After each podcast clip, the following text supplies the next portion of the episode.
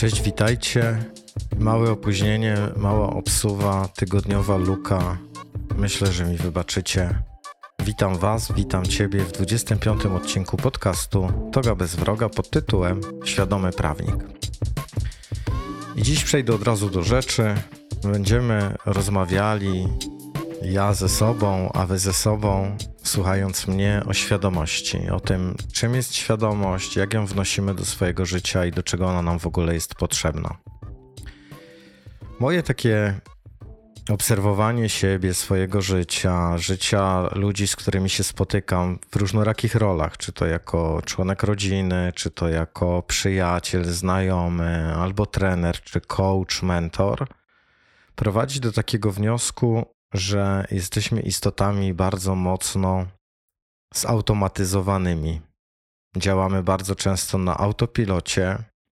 Ten autopilot wynika z naszych różnych skryptów, oprogramowania, czyli przekonań, tego, czego nas nauczono w życiu, tego, co nam powiedziano, że jest dobre albo złe, i tak. No i gdy działamy na takim automacie, na takim autopilocie, często bezwiednie i właśnie nieświadomie wiedziemy życie, czy to prywatne, czy to zawodowe, wykonując różnorakie ruchy i nie zauważając tego, że w gruncie rzeczy robimy cały czas to samo, tak samo, nawet jeżeli czasem robimy pewne zmiany w swoim życiu, to ostatecznie prowadzą one do tego, że wracamy do, no mógłbym powiedzieć, że strefy komfortu, czyli pewnego rodzaju funkcjonowania, który jest nam dobrze znany, bo taki nam wpojono, bo tak nas wychowano, bo powtarzamy wzorce innych, czyli naszych rodziców, później nauczycieli, aż wreszcie osób, które stały na naszej prawniczej drodze jako nasi prawniczy edukatorzy, czyli koleżanek i kolegów z samorządów zawodowych, naszych patronów czy innych mentorów. No ale gdy jedziemy na takim pilocie i na takim automacie, to może się zdarzyć tak, że nie do końca jesteśmy przy tym szczęśliwi.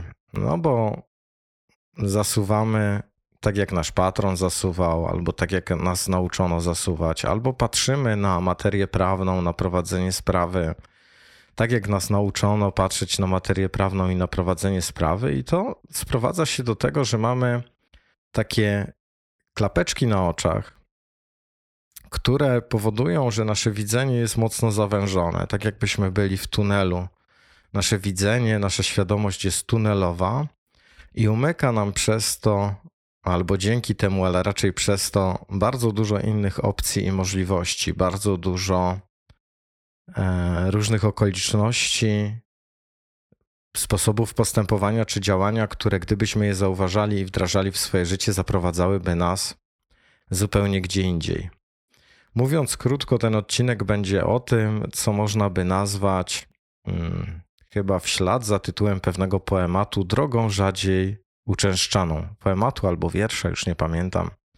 Pamiętam, że takie dzieło literackie kiedyś na mnie trafiło albo ja na nie i mówiło właśnie o tym, że życie człowieka, jakie by było, gdyby nie poszedł tą drogą rzadziej uczęszczaną. Więc dzisiaj będzie o tym, co się w moim odczuciu składa na drogę rzadziej uczęszczaną, e, po to, żebyście mogli się temu tematowi przyjrzeć i dokonać takiej autorefleksji, spojrzenia na siebie z, z, z punktu widzenia no, mojej obserwacji rzeczywistości, bo to, co ja do Was mówię w tym podcaście, to czego w pewnym sensie próbuję, staram się Was nauczyć, to jest zawsze mój punkt widzenia, biorący się też z mojego poszerzania mojej wiedzy. I absolutnie nie jest to jakaś prawda ostateczna. Zawsze staram się to akcentować w różnych miejscach. Natomiast na pewno jest to widzenie szersze od tego, które mi towarzyszyło, gdy przez 18 lat pracy zawodowej Pracowałem jako prawnik w różnych miejscach, w różnych zakładach pracy, w różnych kancelariach z różnymi ludźmi, obsługując też różne, bardzo różne korporacje i podmioty. Świadomość w moim odczuciu to wybór. Świadomość daje wybór. Gdy staję się świadomy, gdy siebie widzę, gdy widzę swoje postępowanie, gdy obserwuję siebie, swoje przekonania, swoje wzorce działania, swoje skrypty, swoje codzienne często rutynowe postępowanie i zauważam te wzorce, te skrypty, te, te rutynę, to mogę zacząć szukać innych dróg, innego spojrzenia na sprawy. Mogę próbować albo podejmować decyzje, również świadomie, że chcę tę monetę odwrócić, że nie chcę patrzeć tylko na orła, czyli na to, co z nami, co jest takie jak zawsze, ale że może jak odwrócę monetę i spojrzę na reszkę, to w moim życiu się coś wydarzy nowego, coś się zmieni, przyjdzie jakiś powiew świeżości, mm, wejdę w jakieś nowe interakcje ze światem, z otoczeniem albo z samą samym sobą, dzięki czemu moja jakość życia się poprawi. Gdy pojawia się świadomość, zaczynamy dokonywać świadomych wyborów. W gruncie rzeczy wybór, gdy się pojawia, to w moim odczuciu jest świadomy, bo gdy wyboru świadomego nie ma i istnieje tak zwany nieświadomy wybór, to w gruncie rzeczy trudno powiedzieć, że był podmiot, który tego wyboru dokonał. Więc o podmiocie dokonującym wyboru, o człowieku dokonującym wyboru, o prawniku dokonującym wyboru możemy mówić dopiero wówczas, gdy ten człowiek staje się świadomy. A gdy staje się świadomy, to może wziąć odpowiedzialność za swoje życie i przestać wierzyć w ślepy los i w to, że szczęście do niego przyjdzie, że fortuna czy sukces do niego przyjdzie, i zacząć małymi krokami budować swoją rzeczywistość, dokonywać wyborów, świadomych wyborów i budować swoje nowe życie.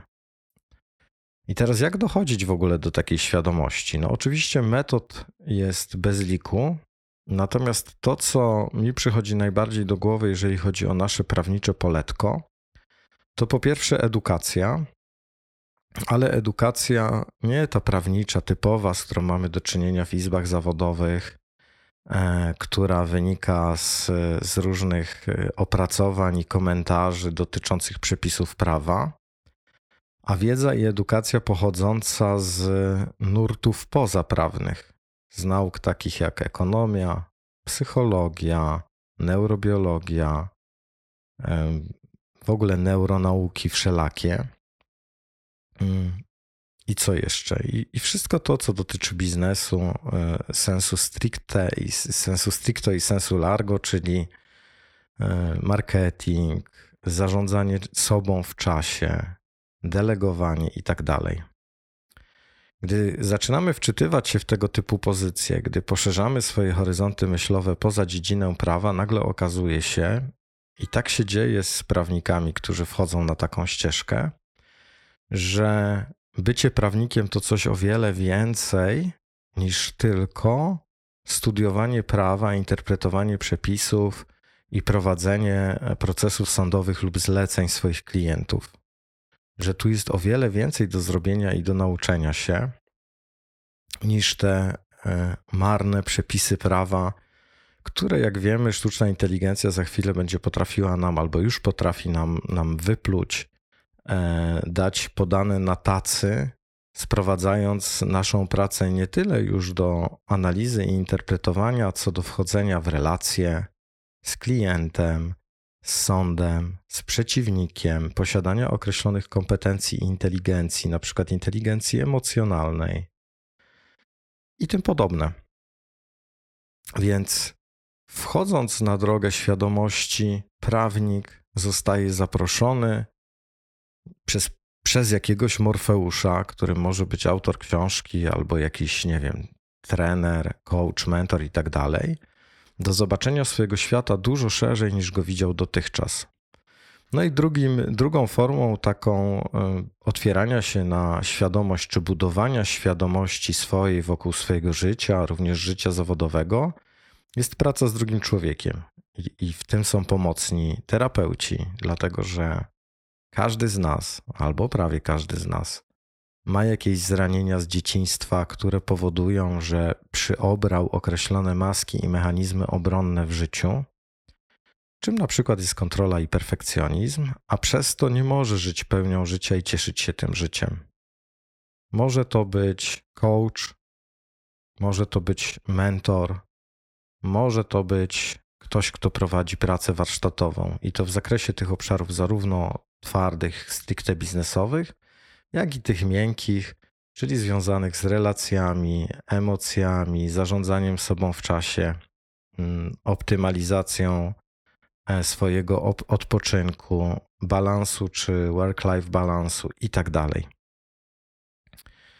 I w gruncie rzeczy w dzisiejszym odcinku będę, będę próbował Wam pokazać, a nawet Wam pokażę, e, tę drogę, którą ja przechodziłem i która w moim odczuciu spowodowała znaczny wzrost mojej świadomości wokół tego, kim jestem, co jest dla mnie w życiu ważne, za czym chcę podążać, co mi daje radość życia, satysfakcję z pracy i tym podobne. I o tym przede wszystkim będzie, będzie dzisiaj. I wrócę jeszcze raz do, do tego tematu definiowania. Gdy pewnych obszarów w swoim życiu nie definiujemy, to mm, bardzo często działamy w tych obszarach albo z reguły, albo zawsze na automacie, na autopilocie i y, nie podejmujemy w związku z tym żadnych kroków, żeby wyjść ze schematycznego działania, które często i gęsto bywa dla nas nieużyteczne, szkodliwe, bo nie jest zgodne z naszym typem osobowości, bo nie jest zgodne z naszą naturą, bo nie jest zgodne z naszymi potrzebami albo wartościami, no a gdy tak się dzieje, no to droga do, do zatracenia i nieszczęścia albo traktowania pracy bardzo instrumentalnie, albo siebie bardzo instrumentalnie, albo klientów bardzo instrumentalnie może być krótka. Oczywiście ma to też swoje plusy, bo, bo człowiek, który mm, no, spada na swoiste dno w wykonywaniu swojej pracy zawodowej, niezależnie od tego, jaka, jaka ona jest i na czym ona polega, w gruncie rzeczy jest zaproszony do zajęcia się tematem po to, żeby się od tego dna odbić.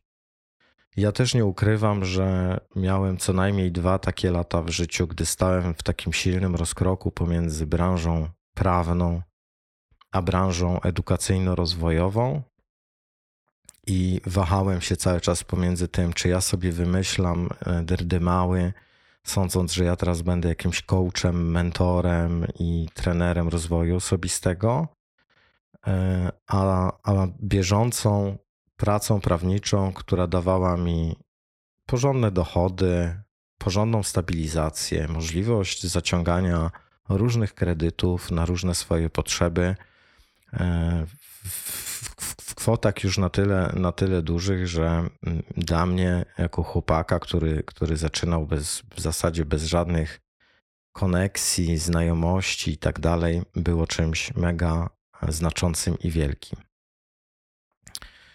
Więc świadomość to, wy, to wybór, wybieranie. Gdy jestem świadomy, to wybieram, a gdy wybieram, to definiuję swoją rzeczywistość. I spróbuję wam, wam podać przykład, być może do niektórych z Was trafi. Załóżmy, że wsiadasz do samochodu i, i jedziesz.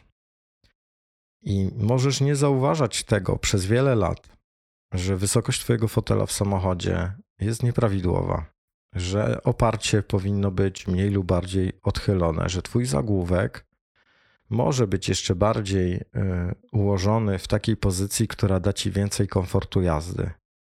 Możesz nie zauważać tego, że twoja kierownica jest dwustopniowa i możesz ją przestawić. Możesz nie zauważać tego, że trzymasz ręce wewnątrz kierownicy, co z punktu widzenia metodologii jazdy jest y, po pierwsze niebezpieczne, a po drugie z punktu widzenia fizjo, e, fizjonomii człowieka może być, chyba fizjonomia się ta nauka nazywa, ja jestem po techniką, bardzo przepraszam. Może być mm, no, krzywdzące twoje, twoje ciało. I teraz wniesienie świadomości do tej sytuacji polega na tym, że zaczynasz się sobie przyglądać. Jak ja siedzę w tym samochodzie? Czy mi jest wygodnie? Czy może gdybym podniósł ten fotel wyżej, to albo podniosła ten fotel wyżej, to może by mi było wygodniej, a może niżej? A może oparcie trochę bardziej do tyłu albo do przodu, a może zagłóweczek troszkę wyżej i troszkę w moją stronę. A może dłonie na kierownicę bardziej jak na godzinę 10.10. No, no i wnosisz tę świadomość i nagle się okazuje, że robić się niewygodnie. No bo jeździłaś, jeździłeś tak jak zawsze i wszystko było fajnie. I mimo, że jest ci niewygodnie, to okazuje się, że jak przekroczysz próg tej niewygody, czas tej niewygody, jak ta niewygoda przeminie, to okaże się, że per saldo robisz sobie lepiej, że jest ci lepiej, że żyje ci się o wiele lepiej i łatwiej. I tak samo jest z wnoszeniem świadomości do każdej innej dziedziny naszego życia. Gdy wnosimy tę świadomość, na początku jest nam niewygodnie, bo musimy zacząć robić coś, co nie przychodzi nam naturalnie, mimo że to, co było naturalne, było dla nas szkodliwe. Ale z czasem, gdy wytrwamy, gdy mamy dość determinacji, siły, zaparcia, albo stare już było tak niewygodne i tak męczyło, że nie ma innego wyjścia, okazuje się, że robi się dużo przyjemniej, dużo zdrowiej, dużo fajniej, dużo ciekawiej. No i to jest ta droga rzadziej uczęszczana, czyli wyjście z tak zwanej strefy komfortu i zajrzenie tam, gdzie okazuje się, że może jest ciemno, mroczno i ścieżka jest mocno obrośnięta trawą i niewydeptana, ale po jej przejściu odnajduje się różnorakie skarby.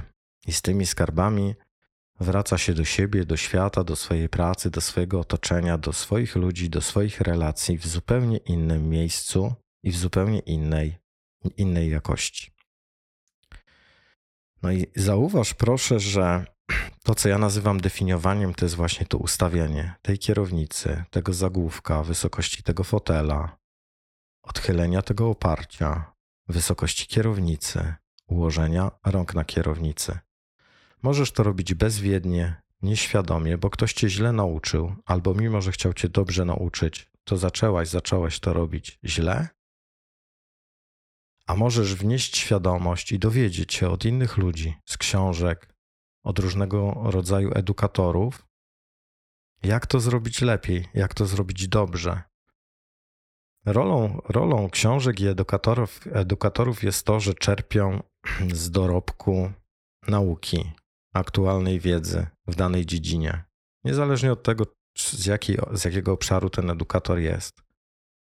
Jeżeli ty nie masz czasu i zasobów na to, żeby skorzystać z wiedzy, to możesz skorzystać z innych osób. I też mam świadomość tego, że będąc prawnikiem, a z reguły jesteśmy perfekcjonistami i zosiami samosiami, czy też self-made menami, self-made menami, to możemy mieć tendencję do powiedzenia sobie, a to ja sama to zrobię, ja sam się tego nauczę i tak dalej.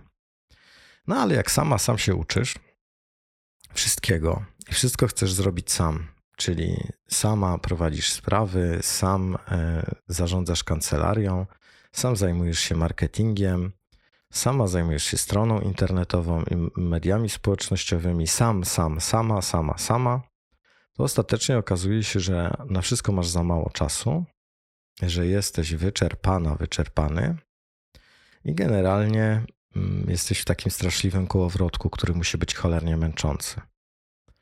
Ale gdy zaczniesz delegować te obszary, co też jest elementem definiowania i wnoszenia świadomości, gdy zaczniesz te obszary poszczególne delegować, czyli marketing, czyli wiedzę, czyli doświadczenie i tak dalej innym osobom, stronę internetową, social media innym osobom, to uwolnią ci się zasoby na to, żeby zajmować się sobą i swoją pracą merytoryczną, a pozostałe obszary oddasz innym, po to, żeby zarabiać na tym, czego się w gruncie rzeczy przez te 5 lat studiów, 3 czy 3,5 roku aplikacji uczyłaś, uczyłeś.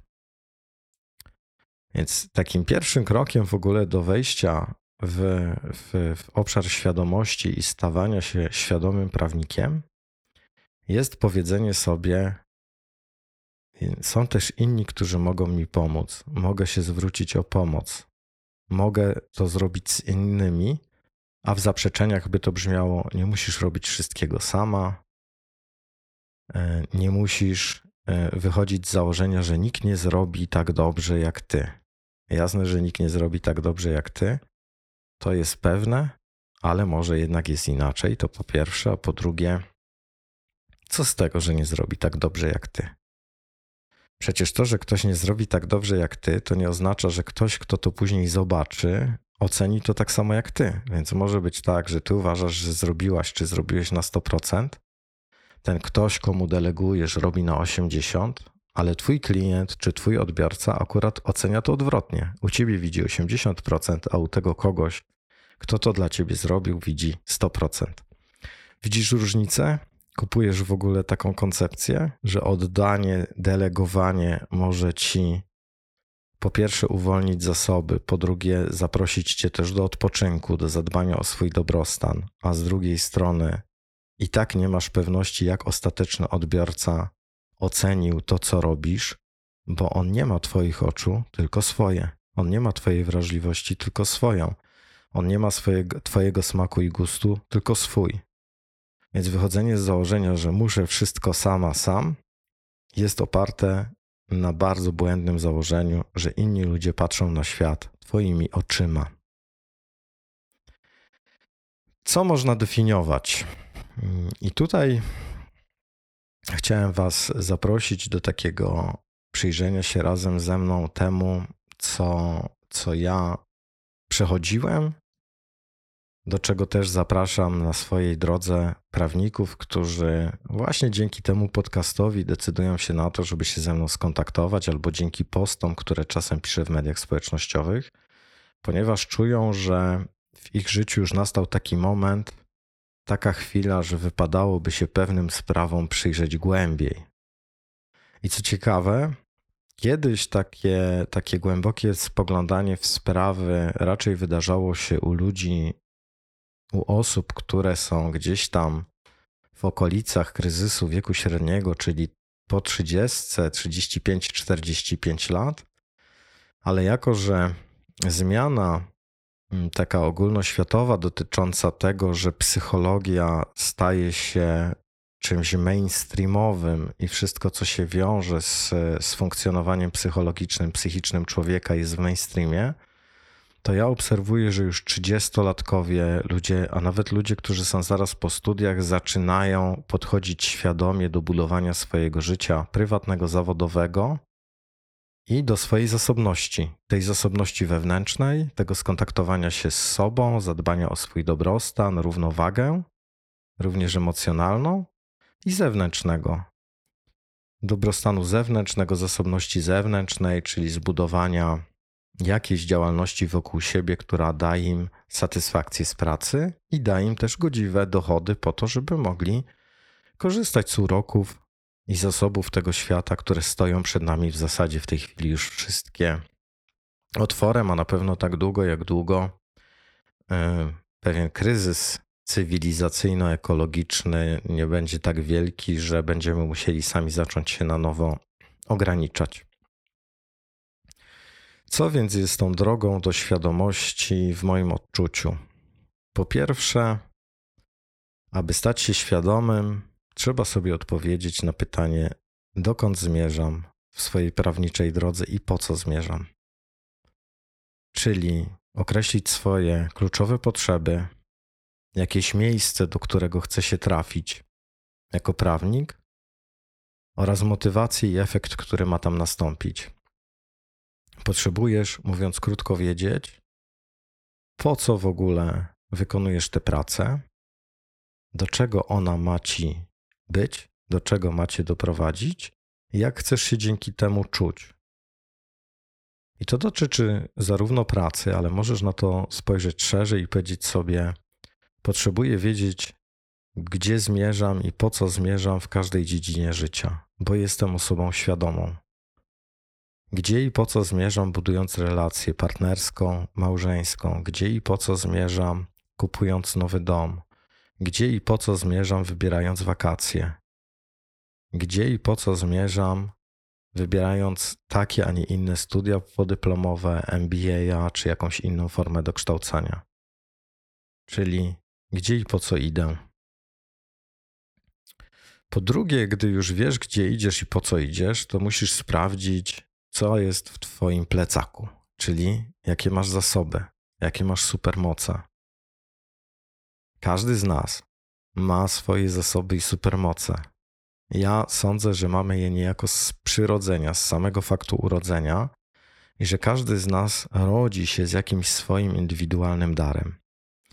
I może brzmię teraz jak Ezo Janusz, natomiast zarówno testy psychometryczne, które mają bardzo silne podłoże naukowe, jak i te testy, powiedzmy, psycholo, psycho, psychoosobowościowe, które nie mają podłoża naukowego, bo i takie, i takie znam, w większości prowadzą do tego, że człowiek może odkryć swoje naturalne zasoby, naturalne supermoce, to co mu przychodzi z łatwością, to co jest jego darem.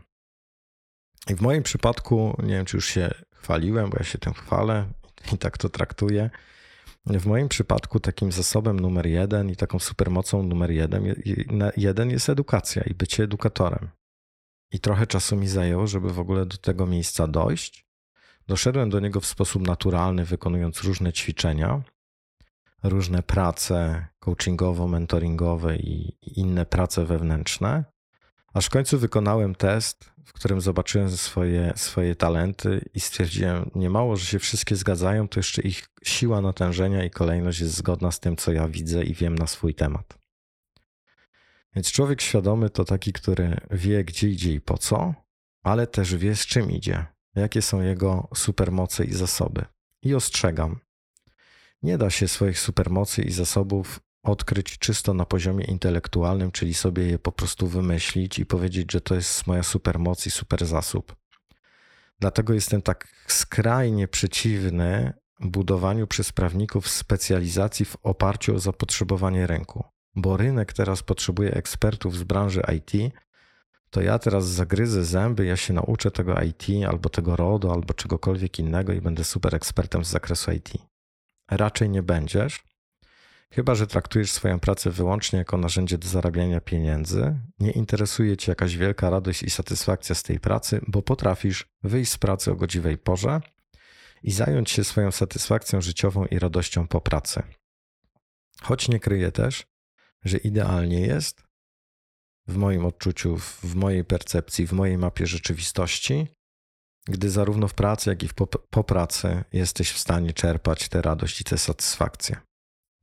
Więc jeżeli robisz w kancelarii coś, co nie jest zgodne z Twoimi zasobami, mocnymi stronami, supermocami, to najprawdopodobniej robisz sobie kuku, możesz tego przez jakiś czas nie widzieć, ale z czasem ta praca może stać się dla Ciebie nużąca i przypominająca na przykład pracę e, urzędnika w Twoim urzędzie miasta albo e, pani czy pana, który obsługuje okienko kasowe w placówce operatora publicznego pocztowego albo innego opera, operatora pocztowego. Twoje supermoce i Twoje zasoby, Twój inwentarz, Twój plecak, który zabierasz ze sobą, żeby wyruszyć e, w podróż. Ale też przyglądając się temu, co masz, możesz odkryć swoje przekonania, czyli Twój software, i dokładnie dowiedzieć się, rozpracować to, co uważasz za możliwe, a co nie.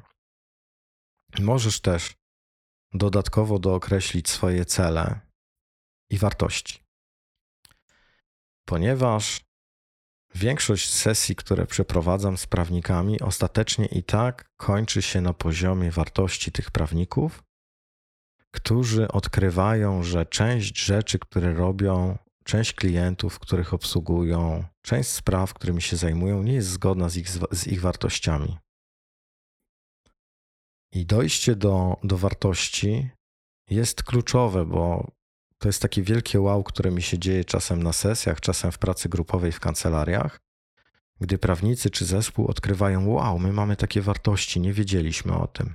Natomiast mechanika dochodzenia do tych wartości jest taka, że ja pytam i sprawdzam te wartości, nie pytając o nie wprost, bo wtedy może się po, pojawić tak zwane myślenie życzeniowe albo intelektualna obróbka rzeczywistości, tylko stosuję pewien fortel i pułapkę, której nauczył mnie e, z kolei mój mistrz, po to, żeby te wartości w człowieku odkryć, nie pytając go o nie wprost.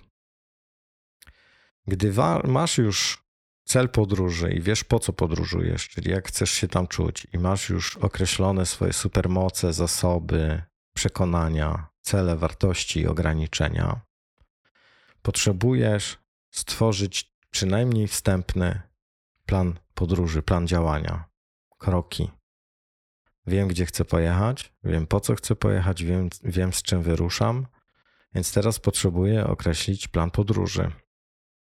No i myślę, że ka każda, każdy z nas, każde z nas wie, że gdy wybieramy się do Chorwacji, Grecji, na Kubę, do Stanów Zjednoczonych, to raczej potrzebujemy jakiegoś planu. Jedni ten plan mają na starcie przed wyjazdem, przed wylotem, Inni przygotowują sobie taki plan ad hoc, czyli są bardziej takimi podmiotami, takimi istotami reagującymi na to, co się w danym momencie dzieje. Ale chyba każdy, decydując się na podróż, ma jakiś plan. Nawet gdy jedzie się na spontanie stopem, to w gruncie rzeczy w trakcie tej podróży tworzy się pewnego rodzaju plan. No bo teraz jesteśmy w Słowenii, no to złapiemy stopa, no ale gdzie go złapiemy? Bierzemy kartka 4, mazak, flamaster i piszemy Chorwacja albo Polska, albo Czechy, no gdziekolwiek, ale gdzieś już się pojawia jakiś zalążek planu. No i rzecz w tym, żeby wiedząc jaki jest cel, efekt, supermoce, zasoby, przekonania, wartości i ograniczenia, powiedzieć sobie, no to jaka to ma być podróż? No i gdy już masz stworzony ten wstępny albo może nawet finalny plan podróży, bo to już od poziomu właśnie Twojego doświadczenia, świadomości siebie, swoich ograniczeń zależy, możesz przymierzać się do wyruszenia w podróż, ale często i gęsto okazuje się, że fajnie jest wymyślić plan i drogę, ale coś nas hamuje w tym, żeby tę drogę rozpocząć albo żeby jechać wytyczonym kursem.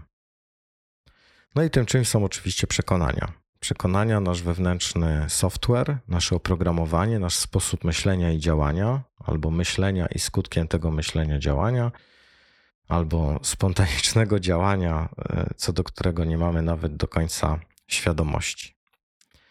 No i potrzebujesz te przekonania zbadać.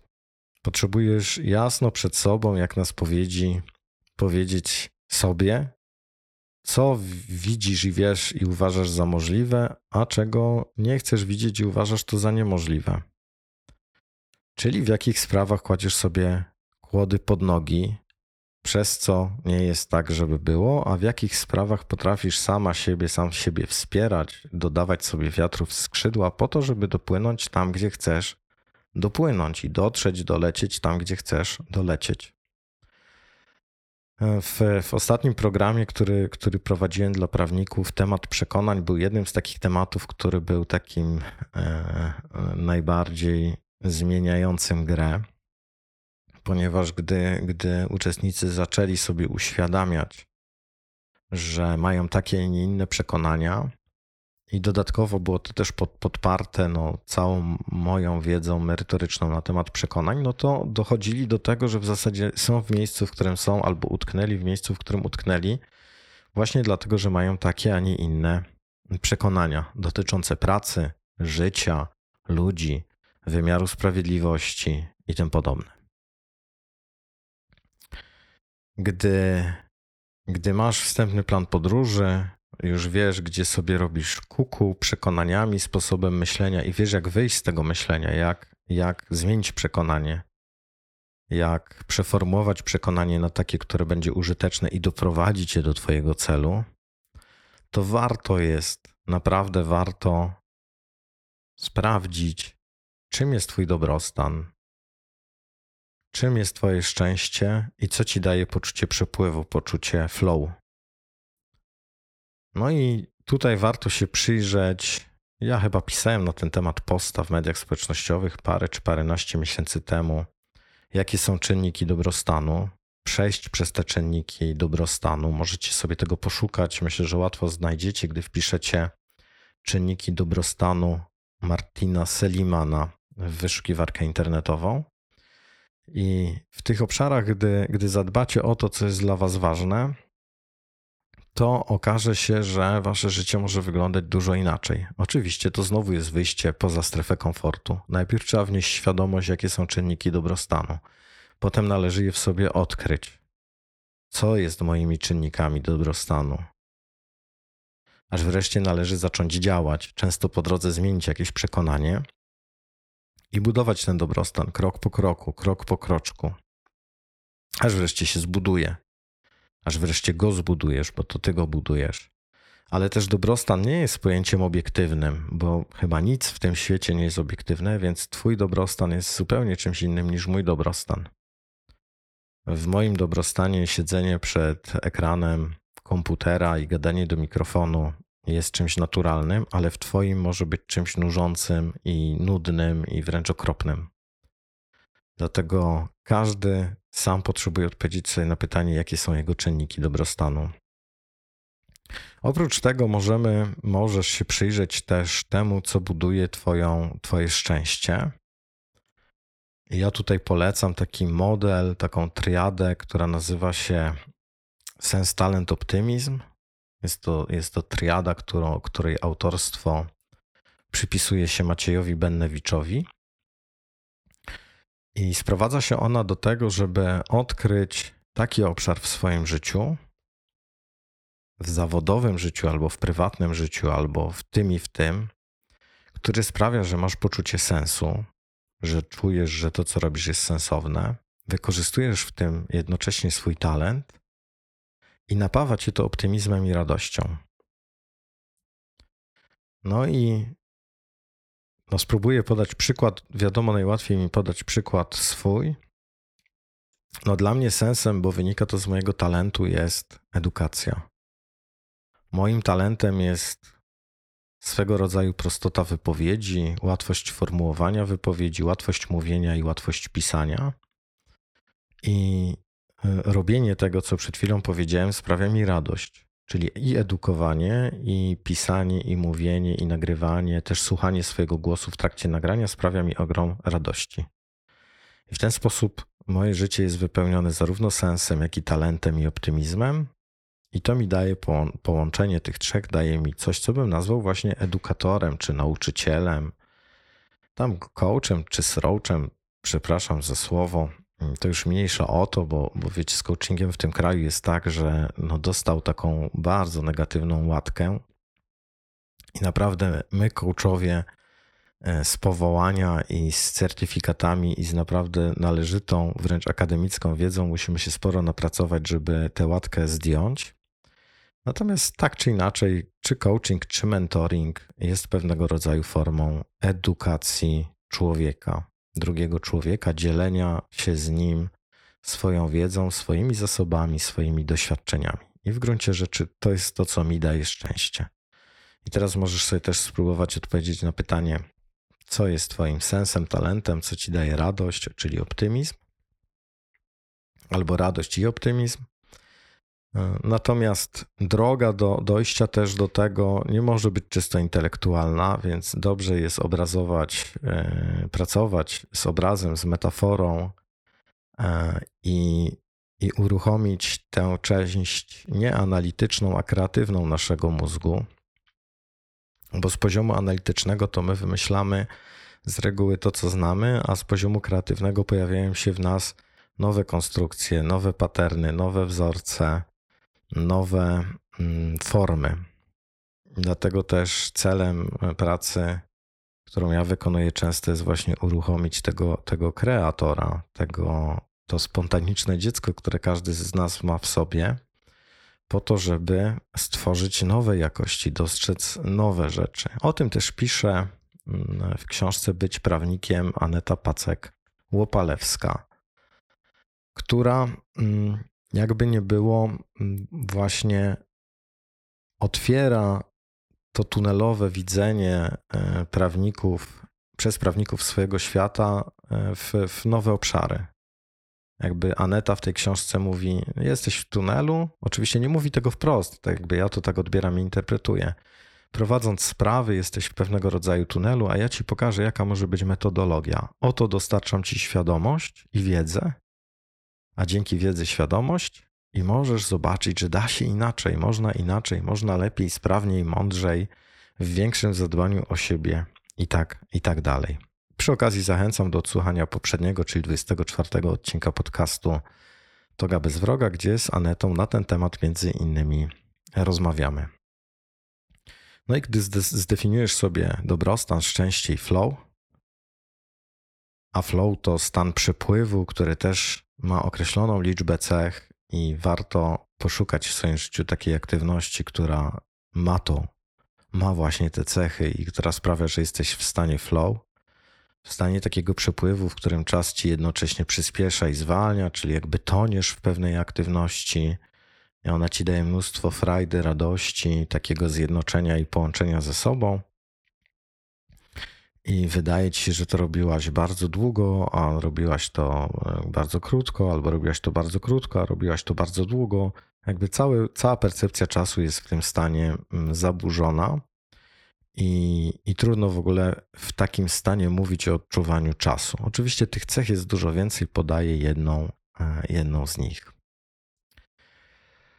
Co dalej prawnik potrzebuje? Świadomy prawnik potrzebuje, żeby do, dotrzeć do swojego celu.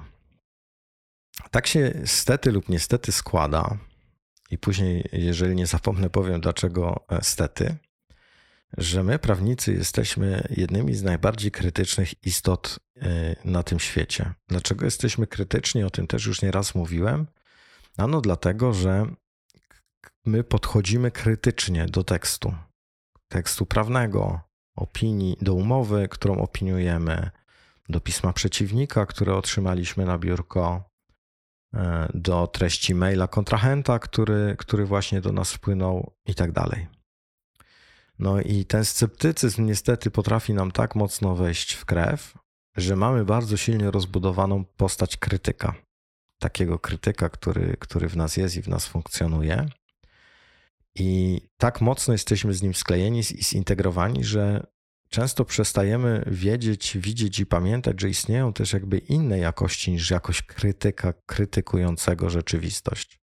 Często małżonki prawników Mm, mają wobec swoich mężów, jeżeli nie są przynajmniej prawniczkami, taki zarzut, że no, my się tu kłócimy, a ja się czuję jak na sali rozpraw. I to się bierze właśnie z tej jakości, z tego krytyka, z krytyka, którego każdy w nas e, ma.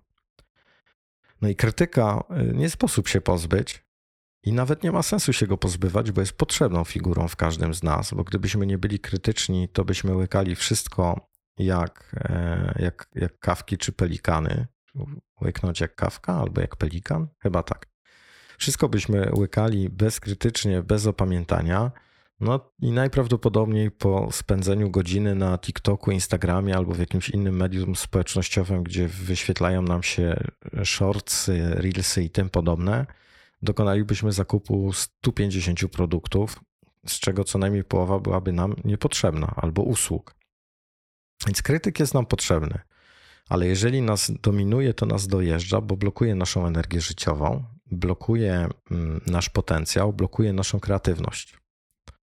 I dlatego potrzebujemy go y, równoważyć i potrzebujesz znaleźć sposób na to, żeby zrównoważyć swojego krytyka. Oczywiście możesz poszukać, co to za figura. Ja mogę ci podpowiedzieć, że, że w modelu, w którym ja pracuję, którego mnie uczono, Oprócz krytyka warto mieć kontakt z postawą taką marzycielską. I to jest o tym, że warto też pobujać w chmurach i z realistą, czyli z tym, który stoi twardo, twardo na ziemi.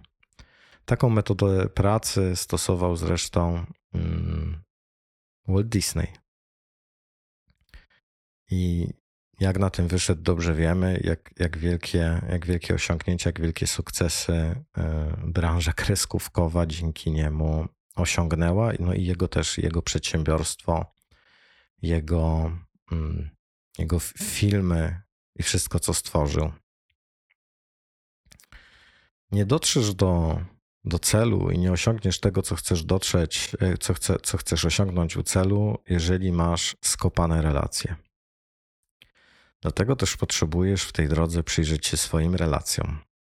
Relacjom z sobą, relacją z przeciwnikiem, z klientem, z sądem, z współpracownikami, a że życie zawodowe wpływa na życie prywatne, a życie prywatne na życie zawodowe, to potrzebujesz też przyjrzeć, przyjrzeć się relacjom e, ze swoimi bliskimi, ze swoją rodziną, przyjaciółmi itd. Tak I są określone modele pracy na to, żeby wnieść świadomość do swoich relacji i zobaczyć, co się sobie robi i co się innym robi. Z reguły to, co sobie robimy, robimy innym. Z reguły to, co robimy innym, robimy sobie. Tak działają mechanizmy psychologiczne, tak działa mechanizm projekcji między innymi. I każdy konflikt wewnętrzny, który w nas jest, ostatecznie staje się wcześniej czy później konfliktem zewnętrznym, właśnie przez mechanizm e, projekcji. Relacje, Twoje relacje decydują o jakości Twojego życia, więc jeżeli relacje są zaburzone, to biznes nie będzie dobrze funkcjonował. Ty jako prawnik nie będziesz dobrze funkcjonować. I potrzebujesz narzędzi, wiedzy, samo badania siebie, żeby dowiedzieć się, jakiej potrzebujesz relacji z sobą. I z reguły, gdy ułożysz tę relację, to pozostałe zaczną ci się układać. Bo człowiek, który jest w dobrej relacji ze sobą, jest asertywny, jest, wyznacza granice, dba o siebie, potrafi zarządzić sobą, swoimi emocjami, emocjami innych, ma dobre relacje z otoczeniem. I tutaj też, też wtrącę, że warto, naprawdę wa warto w tej drodze i w tych krokach uwzględnić właśnie swój typ osobowości. I tym, te, to badanie typu osobowości może być przez pryzmat tego, jaki jestem, albo przez pryzmat tego, jaki mam dar, co jest moim powołaniem.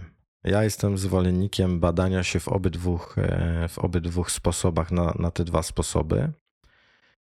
I, I, ja też w pracy z, z klientami bardzo często ich zachęcam do tego, żeby według jednej z typologii, które, które uwielbiam, się przebadali, dali mi wynik i podsyłam im hmm, takie opracowanie książkowe, które dotyczy ich typu, po to, żeby mogli sprawdzić, czy to jest o nich. No i oczywiście skuteczność tej typologii jest bardzo, bardzo duża. Mimo, że jest to typologia nienaukowa, a starożytna, i od starożytności przekazywana przez mistrzów swoim nauczycielom, to jeszcze nie spotkałem człowieka, który, gdy już się zidentyfikował w danym typie, nie zgodziłby się z tym, co tam jest, a gdy się nie zgadzał, to tylko dlatego, że nie mógł przyjąć prawdy na swój temat i wypierał określone swoje cechy, które z łatwością potwierdziliby inni.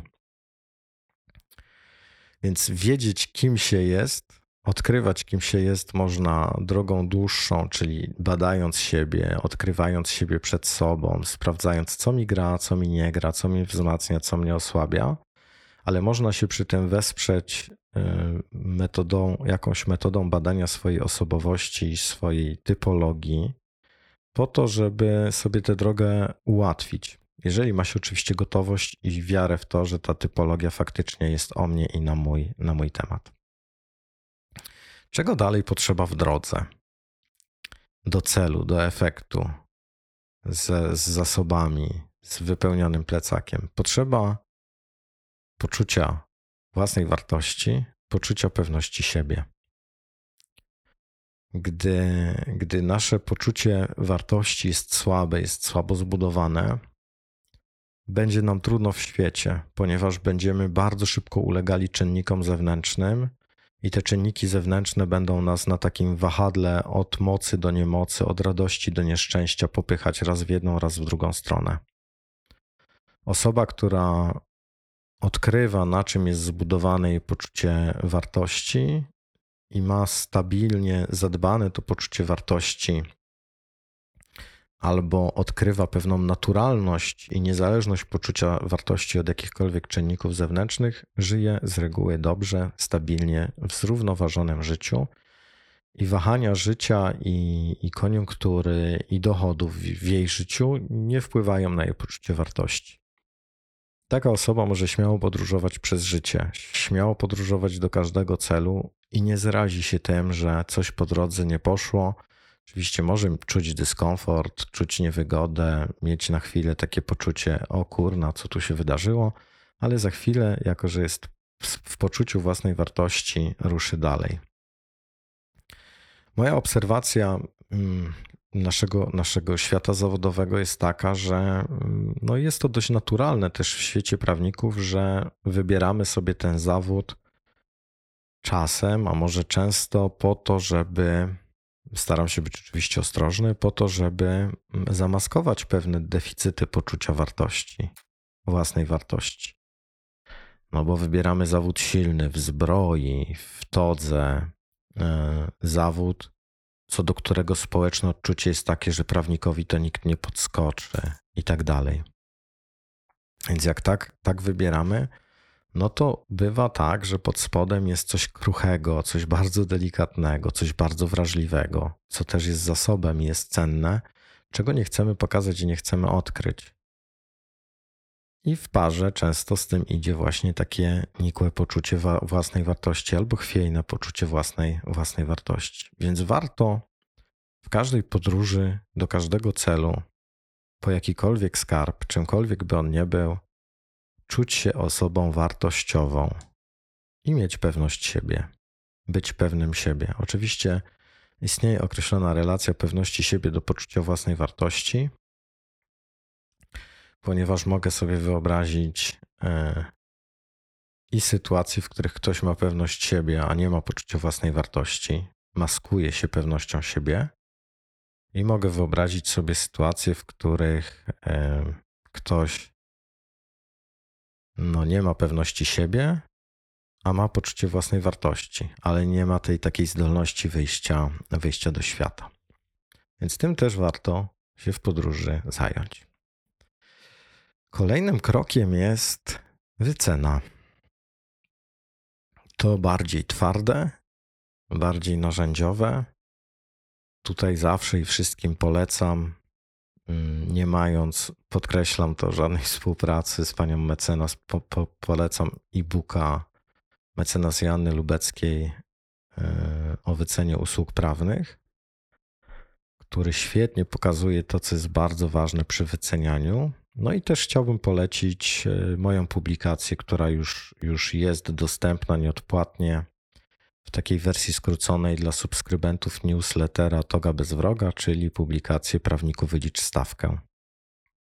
Po co w ogóle wycena jest tematem w drodze do celu? No ano po to, że jeżeli nie umiesz się wyceniać, nie umiesz komunikować wyceny, nie umiesz rozmawiać o wycenie, jesteś w poczuciu wstydu, że ty chcesz takie, a nie inne pieniądze, albo nie uwzględniasz określonych czynników przy wycenie, to może twój biznes iść słabo. Możesz być na tak zwanej granicy rentowności, albo możesz wyciągać ze swojej kancelarii czy ze swojej działalności prawnej miesięcznie, nie wiem, 3000 po, po, po opłaceniu kosztów, albo 5, albo 7, i mieć takie poczucie ciągłego niedosytu. I ja jestem zdania, że prawnik, który nie nauczył się dobrze zarabiać, e, ma trudności w pójściu dalej, bo przyjmuje dużo spraw za zaniżone stawki, zasuwa bez opamiętania, bo jak mu się kończy kasa, to musi przyjąć kolejne sprawy. Do tego z reguły nie ma poukładanej metodologii pozyskiwania klientów i nie ma poukładanej metodologii usługowo-produktowej w swojej kancelarii, przez co wszystko u niego jest, jest przypadkowe. Gdy masz poukładane to, czyli wiesz, jak się wycenić, wiesz, masz w ogóle tę pewność siebie, te poczucie własnej wartości, które mówi, zasługuje na stawkę 400 zł netto za godzinę, to możesz budować powoli rentowną kancelarię i taką, która wkrótce będzie mogła zatrudniać pracowników, albo już zatrudniasz pracowników, możesz mieć jeszcze lepszą stawkę i powiedzieć sobie: Ja buduję coraz wyższą marżę po to, żeby moja jakość życia była jeszcze lepsza, żeby mój biznes się rozwijał, żeby mogła mógł mieć odpowiednią emeryturę z biznesu, a nie ze skarbu państwa. Po to, żeby mogła, mógł zainwestować w jakieś swoje marzenie typu dom na Teneryfie, restauracja, salon kosmetyczny albo fryzjerski, studio jogi, studio pilates albo e, studio pole dance e, i tak dalej. Po coś te prace się wykonuje, po coś się do tej pracy przychodzi i na pewno jednym z czynników, nie ma sensu tego ukrywać, są pieniądze. Do tego trzeba umieć dobrze się wycenić i o tym pisze, i do, dobrze przeprowadzić proces wyceny, i o tym pisze e, mecen, mecenas Janna Lubecka. A z drugiej strony trzeba umieć dobrze wyliczyć, wyliczyć stawkę. No i po poczuciu wartości, pewności siebie i wyceny, warto nauczyć się, jak jak pracować ze swoimi dylematami i rozdrożami w prawniczej pracy czy w życiu, w życiu prywatnym i zawodowym. W każdej drodze każdego człowieka, wcześniej czy później, na drodze jego stoi rozdroże pomiędzy czymś a czymś. Niektórzy prawnicy są na rozdrożu praca prawnika czy inna praca. Inni są na, na rozdrożu mm, jestem i prawnikiem, i psychologiem, skończyłem SWPS, skończyłam SWPS, czy da się to połączyć, czy muszę wybrać jedno albo drugie. No i oczywiście te rozdroża pojawiają się też w tych wcześniejszych kwestiach, o których mówiłem, bo one się pojawiają w temacie wyceny, w temacie mm, tworzenia planu działania, w temacie odkrywania swojego sensu, talentu, optymizmu, w, kwestii budowania swojego planu podróży, drogi do celu i tak dalej.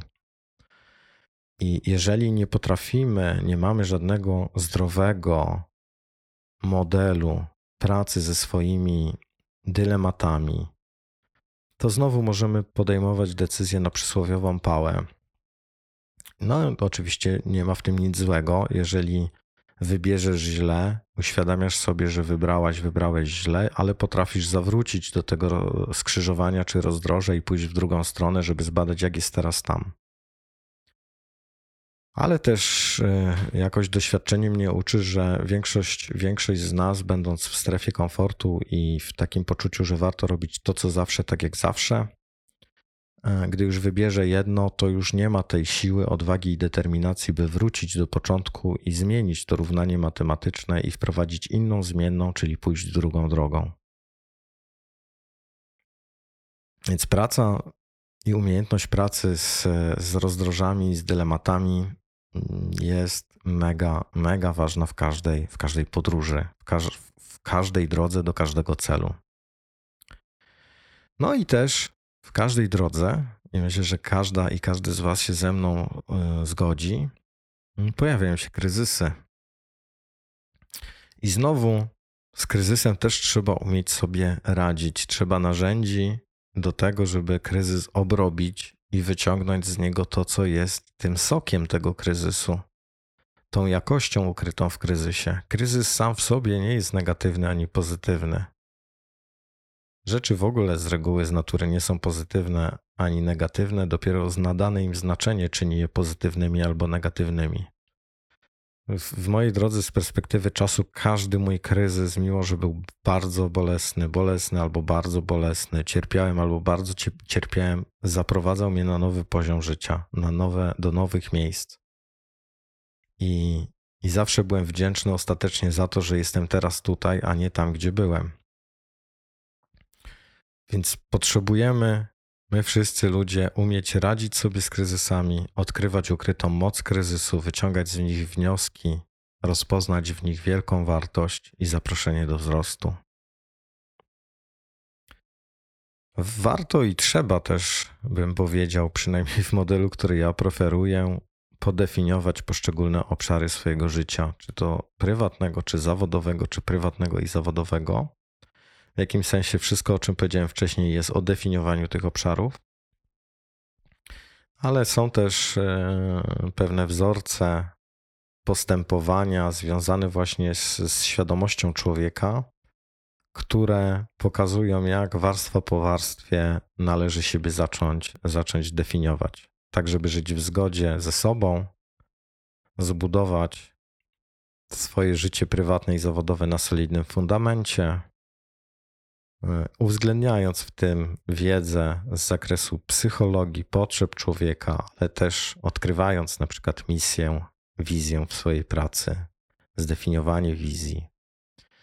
No i tu, tutaj y, są różne klocki do poukładania, jest ich sporo. Ja je wymienię, już je kiedyś wymieniałem w jednym z odcinków. To też jest obszerna, obszerna i ważna praca, bardzo transformująca, y, bardzo wymagająca też, ale dająca takie poczucie y, wow, wow, ja już wiem o co mi w tym życiu chodzi. Czasem do, te, do samych odpowiedzi się dochodzi kilka miesięcy, a można nawet i dochodzić do tych odpowiedzi dłużej, bo każdy z nas wzrasta w swoim tempie. To, co należy zdefiniować, to co już wspominałem, że wymieniłem w jednym z podcastów, to środowisko, zachowania, umiejętności, przekonania, wartości, tożsamość, misję, wizję, duchowość. E, może brzmieć ezoterycznie, ale duchowość to niekoniecznie to, co e, może Wam się kojarzyć, więc wymiar duchowy według badań w ogóle dla człowieka ma bardzo duże znaczenie, a zwłaszcza po 35, a przed 45 rokiem życia. Warto też e, definiując swoje życie zawodowe świadomo przyjrzeć się takim tematom jak czas, organizacja swojego czasu, sposób rozliczania czasu, świadomość czasu, świadomość ile pracuje, ile nie pracuje, ile pracuje merytorycznie, ile pracuje promocyjnie, ile pracuje w innych obszarach, ile pracuje robiąc zakupy do kancelarii i nie wiem, zajmując się zmywarką albo delegując zmywarkę członkowi zespołu. Bo gdy mamy rzetelną wiedzę, czyli świadomość na temat naszego czasu, to możemy dokładnie też wiedzieć, jaka jest nasza rentowność. I czy kasa się zgadza, i dlaczego się nie zgadza, jeśli się nie zgadza. Bo czas to Twoja energia, to są Twoje zasoby, i za tym idą Twoje pieniądze. Dlatego czasem warto dobrze zarządzać, dobrze go zorganizować, dbać o niego. Wtedy się wszystko zaczyna zgadzać, o ile mamy wiedzę i właśnie dbałość o czas. Oczywiście w czasie mieszczą się tematy priorytetów, y, zadań, priorytetyzowania zadań, priorytetyzowania tego, co robimy każdego dnia, organizacji pracy i rozliczeń. Wszystko to potrzebujesz zdefiniować. Potrzebujesz systemu. Musisz stworzyć swój system, odkryć swój system albo skorzystać z cudzego systemu, który działa i sprawdzić, czy działa dla ciebie i czy jest dobry dla ciebie. No i we wszystkim tym mm, potrzebujesz zadbać o work-life balance albo balans, po prostu balans. Jedni twierdzą, że nie ma czegoś takiego jak work-life balance, bo się to logicznie wyklucza. Już, już o tym też chyba nie raz opowiadałem, że no, life y, zawiera work, więc nie może tak być. Inni twierdzą, że chodzi po prostu o balans niezależnie od tego, jak na to patrzysz, potrzebujesz wiedzieć, mm, do której pracujesz, jak się ze sobą kontraktujesz, ile chcesz pracować, czy chcesz pracować w domu, jak chcesz pracować w domu, czy praca w domu jest dla ciebie ekologiczna, dobra, sprzyjająca, czy jest przytłaczająca i destrukcyjna dla twojej rodziny. Potrzebujesz wiedzieć, czym jest dla ciebie równowaga pomiędzy życiem prywatnym, zawodowym, na jakich zasadach chcesz budować tę równowagę i potrzebujesz jakiegoś modelu, który cię do tego przybliży, żeby to wszystko w sobie po, poodkrywać. I w zasadzie te wszystkie e, klocki są w stanie doprowadzić cię do takiej trwałej zasobności. Zasobności wewnętrznej, i zasobności zewnętrznej. Wewnętrznej, czyli dobrostan, flow, przepływ, uczucie szczęścia, poczucie spełnienia, poczucie sensu swojej pracy i zewnętrznej. No, robię rzecz, którą kocham, ludzie to widzą, doceniają to, buduję przez to też satysfakcjonujące relacje no, i prywatne, i zawodowe, bo to z reguły jest i tak, i tak. I dzięki temu dobrze mogę zarobić na swoje życie, bo jak robię coś pięknego i z głębokiej motywacji, z poczuciem sensu, to i przyjdą do mnie mm, pieniądze, bo ludzie takie rzeczy lubią i doceniają ludzi, którzy są autentyczni i prawdziwi w tym, co, co robią. No i na trwałą zasobność prawnika wpływa też to, co potrzebujesz dodefiniować, czyli jak zadbasz o odpoczynek, o spokój, o równowagę, o uważność i samoświadomość. I wracając jeszcze na chwilę do, do tego mm, dobrego, dobrego zdefiniowania siebie jako prawnika, to muszę dodać, że tam na przykład, gdy, gdy mówię o, o zachowaniach, jednym z poziomów tej, tego definiowania siebie jako prawnika są zachowania, to w tych zachowaniach na przykład mieszczą się pytania, jak się zachowuje, a w pytaniu, jak się zachowuje, mieści się pytanie, ile chcę pracować, ile pracuję, jak pracuję, jak, jakie robię przerwy w pracy, jak się kontraktuję, czy odbieram telefony po godzinach, jak reaguję na, odbier- na telefony, które dzwonią po godzinach, co robię z powiadomieniami w Outlooku, gdy jest 18.35, czy mam je włączone, czy nie, czy zaglądam do Outlooka, czy nie. To są setki, jak nie tysiące różnych pytań na etapie definiowania siebie jako prawnika, po to, żeby zrobić sobie, kolokwialnie, może troszkę brzydko mówiąc, dobrze. Zrobić sobie w końcu dobrze, a nie być zaciągniętym przez siebie chomiczkiem do robienia prawniczej e, tyrki. I wszystkie te elementy, które wymieniłem, jeszcze raz je, je podsumuję. Dokąd zmierzasz w prawniczej drodze i po co? Jakie są Twoje supermoce i zasoby? Jaki jest Twój typ osobowości? Jaka jest Twoja unikatowa droga prowadząca do szczęścia? Jaka jest, jakie są Twoje przekonania, wartości? Mm, jakie są Twoje zasoby? Co robisz i co możesz zrobić po to, żeby zadbać o swój dobrostan, szczęście, poczucie flow? Jak równoważysz krytyka wewnętrznego? Jak dbasz o relacje? Jak dbasz o poczucie wartości, pewność siebie i jak się w związku z tym też wyceniasz? Jak radzisz sobie na rozdrożach, gdy pojawiają się dylematy? Jak radzisz sobie z kryzysami? Jakie wyciągasz z nich wnioski? Jak siebie definiujesz w poszczególnych obszarach życia prawniczego czy prywatnego? Jak zarządzasz czasem, priorytetami, jak organizujesz pracę, jak rozliczasz, jak definiujesz swój work-life balance i jak dbasz o swoją trwałą zasobność prawnika, te wszystkie tematy są tym, czym się w gruncie rzeczy zajmuję ja w pracy z Wami e, i w programie Prawnik od Nowa, w programie grupowym, gdzie, gdzie pracujemy w grupie 15-osobowej. I w programie Prawnik Dobrze Zdefiniowany w takiej pracy jeden na jeden, gdzie, gdzie, gdzie prowadzę klientów no, z reguły przez prawie rok, przez ten program i poszczególne elementy, te, które wymieniłem, albo takie indywidualnie skrojone do potrzeb danego klienta. No i o tym jest też ten podcast. Wszystkie odcinki w gruncie rzeczy dotykają tej materii. Mniej lub bardziej zachęcają Was do autorefleksji. Natomiast to, co się dzieje no, w pracy indywidualnej czy grupowej, to jest to, co zachęca do mm, głębokiego odkrywania siebie z użyciem w obecności drugiego człowieka, który widzi to, czego ty z reguły, z reguły nie widzisz. Mm, wiem, że brzmi to trochę jak autopromocja, trochę to autopromocją, nie, da, nie, nie ukrywajmy, nie ukrywam, nie ukrywam jest, mm, ponieważ no mi też zależy na tym, żeby nasze środowisko prawnicze się po prostu zmieniało. Ja widzę błędy, które popełniłem i widzę drogę, która mnie prowadziła do celów, do osiągania sukcesów, ale widzę też właśnie te potknięcia, które się pojawiały, bo nie miałem tej wiedzy, o której dzisiaj w tym odcinku Wam, wam powiedziałem. Mm. Szczerze zapraszam do, na stronę Prawnik od Nowa, gdzie, gdzie możecie zapoznać się z, z ofertą tego programu Prawnik od Nowa.